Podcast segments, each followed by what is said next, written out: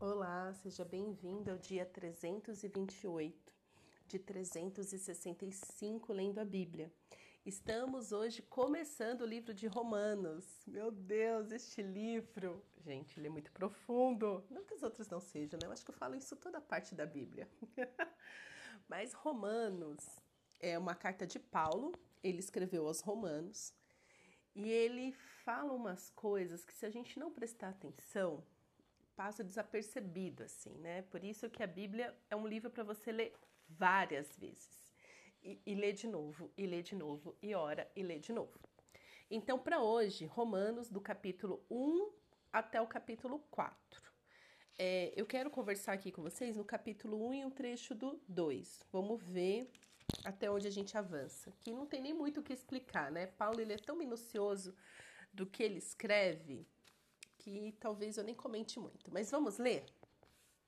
Capítulo 1, é, a partir do verso 16, Paulo fala: Pois não me envergonho do evangelho, porque é o poder de Deus para a salvação de todo aquele que crê, primeiro do judeu e também do grego. Porque a justiça de Deus se revela no evangelho, de fé em fé, como, tais, como está escrito: o justo viverá por fé. Então, a justiça de Deus se revela no Evangelho de fé em fé. É na palavra escrita e é no que eu e você cremos, na fé em Jesus. Verso 18. Agora, gente, é impossível você ler Romanos 1 e apoiar a homossexualidade. É impossível. É impossível. Você vai ter que negar uma das duas coisas. Uma das duas coisas. Mas vamos ler por quê? Inclusive, uma vez conversando com um amigo que é homossexual e ele que cresceu no evangelho, que conhecia a verdade de Deus, eu falei com ele sobre este capítulo, que eu falei assim, olha, o que me preocupa com você dizer que ama Jesus, mas pratica a homossexualidade, é pelo que está escrito em Romanos 1, porque uma coisa não condiz com a outra. E nós lemos aqui. Por quê? Por quê? Por quê? Nós lemos aqui no é, capítulo 1, a partir do verso 18. A ira de Deus se revela do céu contra toda impiedade e injustiça dos seres humanos que, por meio da sua injustiça, suprimem a verdade. Pois o que se pode conhecer a respeito de Deus é manifesto entre eles, porque Deus lhes manifestou porque os atributos invisíveis de Deus, isto é, o seu eterno poder e a sua divindade, claramente se reconhece desde a criação do mundo, sendo percebidos por meio das coisas que Deus fez. Por isso, os seres humanos são indesculpáveis. Porque, tendo conhecimento de Deus, não glorificaram como Deus, nem lhe deram graças. Pelo contrário, se tornaram nulos em seus próprios raciocínios e o coração insensato deles se obscureceu. Dizendo que eram sábios, se tornaram tolos e trocaram a glória do Deus incorruptível por imagens semelhanças ao ser humano corruptível, às aves, aos quadrúpedes e aos répteis. Por isso, Deus os entregou à impureza pelos desejos do coração deles, para desonrarem o seu corpo entre si. Eles trocaram a verdade de Deus pela mentira, adorando e servindo a criatura em lugar do Criador, o qual é bendito para sempre. Amém. Você consegue ver isso nos nossos dias?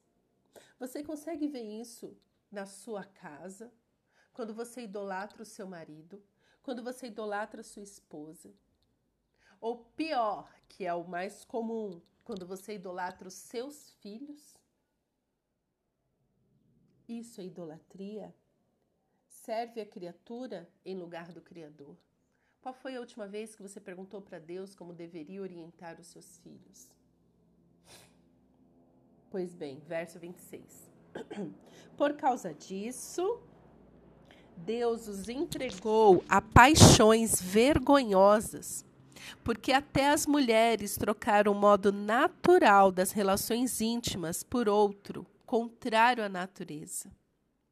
Da mesma forma, também os homens, deixando o contato natural da mulher, se inflamaram mutuamente em sua sensualidade, cometendo indecência, homens com homens, e recebendo em si mesmos a merecida punição do seu erro.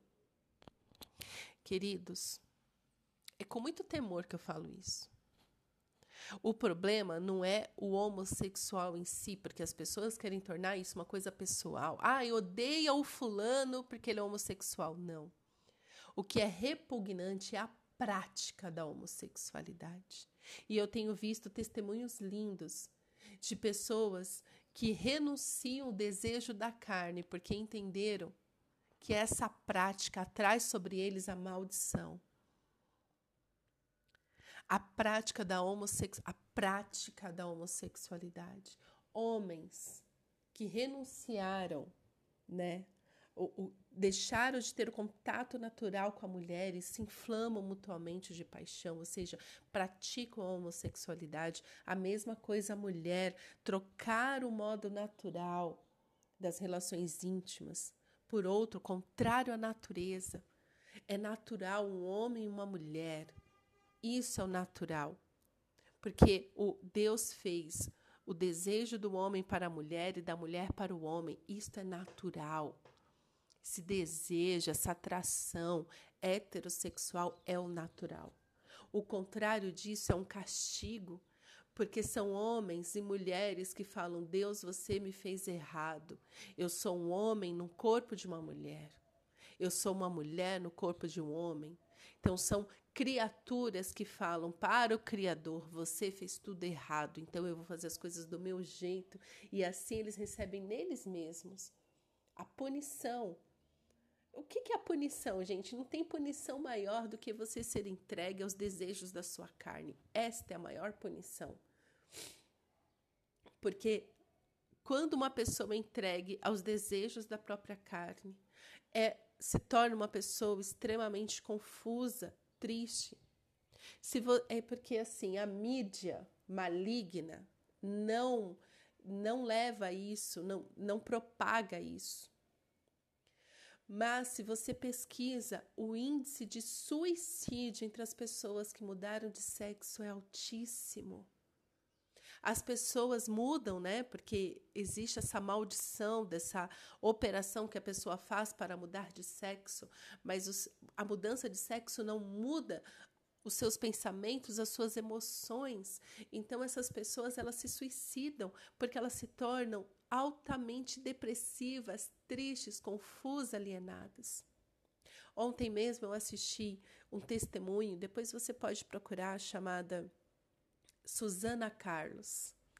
Ela fez um podcast com a Karina Bach no Mais Forte Podcast, podcast mais forte, né, que é o podcast da Karina.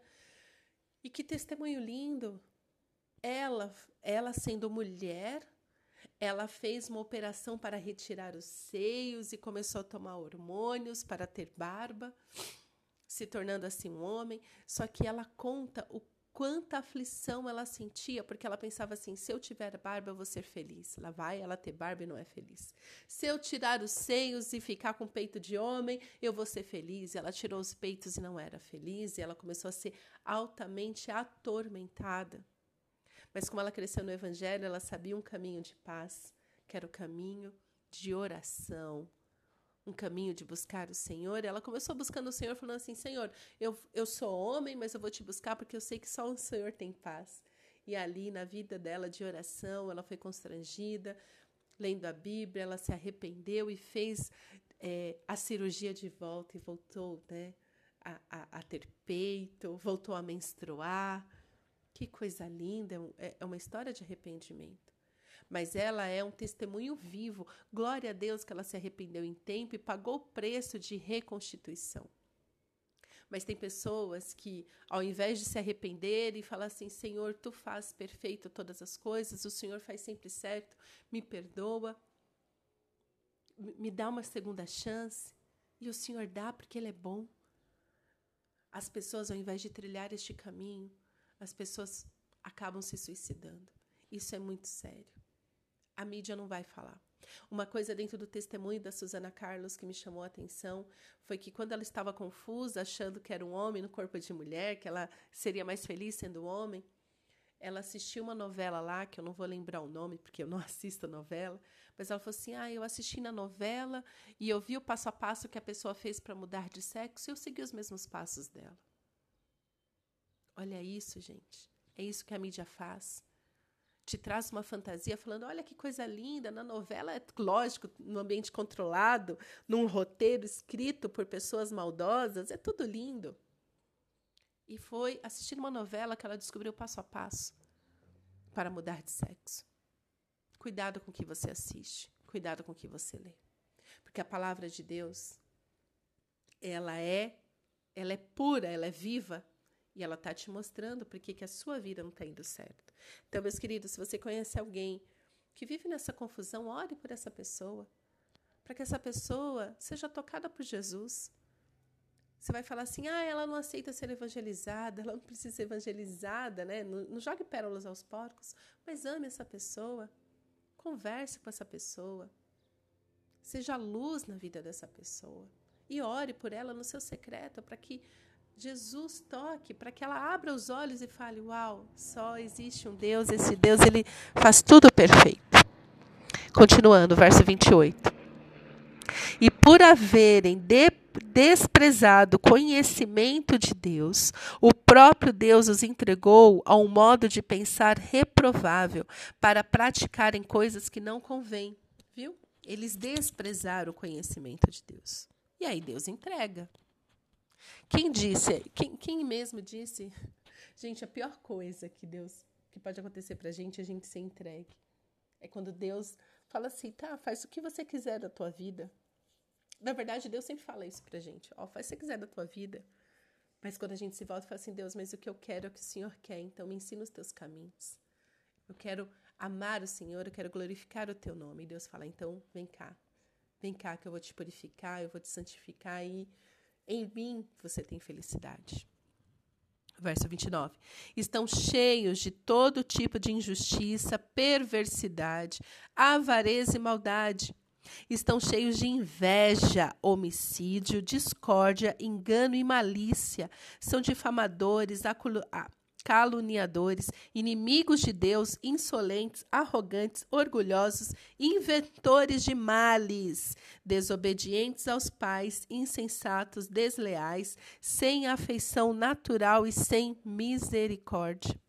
Embora conheçam a sentença de Deus de que os de que os que praticam tais coisas são passíveis de morte, eles não somente as fazem, mas também aprovam os que as praticam. Ai, Senhor, tenha misericórdia. Presta atenção que Paulo. Então, você pensa que este é um problema da nossa atualidade? Isso sempre foi um, um problema, gente. É que hoje nós temos as redes sociais, né, que falam, ai, a igreja está matando os gays. Não, eles se matam sozinhos. Eles se matam a si mesmos, que são pessoas que fazem tudo isso aqui, ó. Pode ver os militantes aí. Não estou falando desses de boas, não, que tem uns de boas, sim. Mas esses militantes que falam, ai, a igreja está matando os gays. Eles são tudo isso aqui, ó. Insensatos, desleais, sem afeição natural, sem misericórdia, são inimigos de Deus, são insolentes, arrogantes, orgulhosos, inventores de males. Tudo isso. São pessoas intragáveis. E sabe o que é pior? Que um tempo atrás também eu vi. Ai, a, a, a igreja do arco-íris é quando uma pessoa pega, distorce toda a palavra de Deus, porque Deus ama todos. Não, realmente, Deus ama, mas você, você viver a bondade do Senhor na sua vida compete às suas escolhas, às suas decisões. Deus atribui ao homem a responsabilidade de escolher entre o bem e o mal. É uma responsabilidade nossa. Deus nunca tira essa responsabilidade do homem. Nunca. Diante de Deus, nós nunca somos vítimas.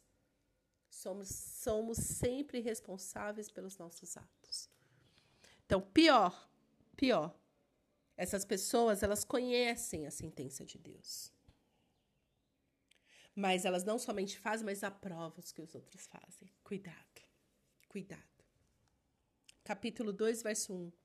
Por isso, você é indesculpável quando julga os outros, não importando quem você é, pois naquilo que julga o outro, você está condenando a si mesmo, porque pratica as mesmas coisas que condena. Bem sabemos que o juízo de Deus é segundo a verdade contra os que praticam tais coisas. E você, que condena os que praticam tais coisas, mas faz o mesmo que eles fazem, pensa que conseguirá se livrar do juízo de Deus?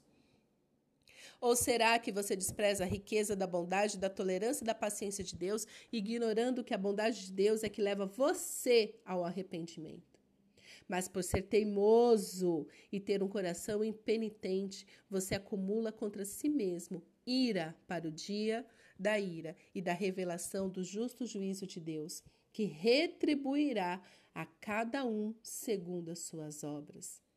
A vida eterna aos que, perseverando em fazer o bem, procuram glória, honra e incorruptibilidade mas ira e indignação para os egoístas que desobedecem à verdade e obedecem à justiça.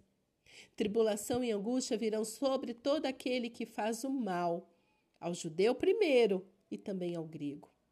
Mas haverá glória, honra e paz a todo aquele que pratica o bem, ao judeu primeiro e também ao grego. Porque Deus não trata as pessoas com parcialidade. Uau! Fica com essa palavra. Quais escolhas você tem feito hoje?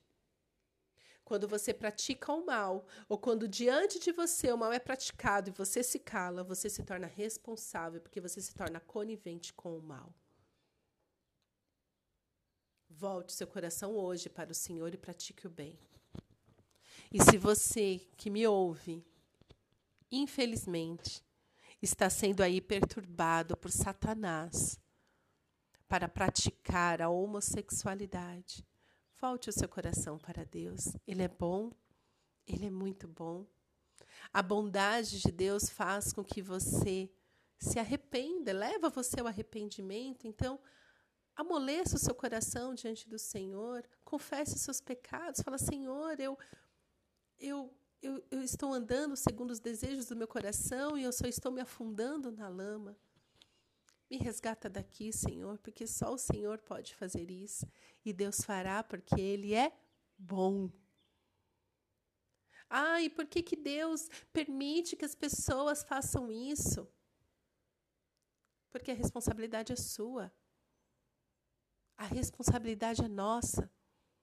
Na escolha entre temer o Senhor ou desprezar o que Deus já falou que é bom. A responsabilidade é nossa. Para de culpar a Deus. Ai, mas se Deus realmente fosse bom, as pessoas, cada um ia fazer o que quisesse. Ué, mas você faz o que você quer.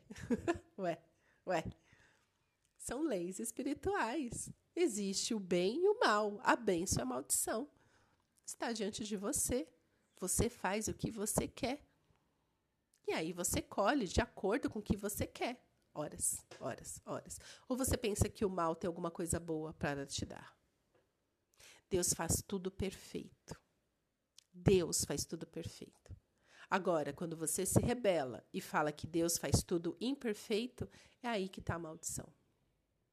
Está na sua rebeldia, não em Deus.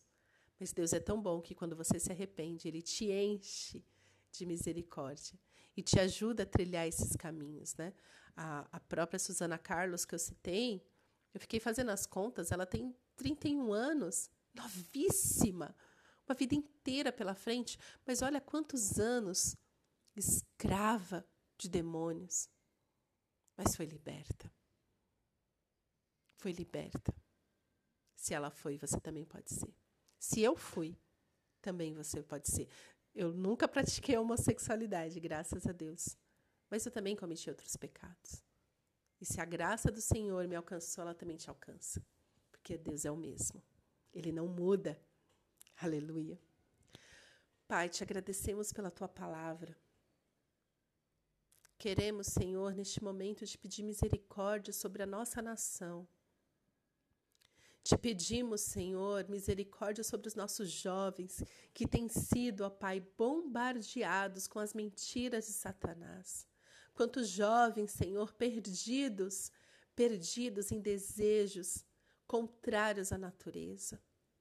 Ó Senhor, tenha misericórdia dessa geração confusa que tem se perdido nas redes sociais, que tem se perdido neste lugar de trevas, neste lugar onde elas não sabem mais do que elas gostam, quem elas são, neste lugar de rebeldia que fala que o Senhor fez tudo errado.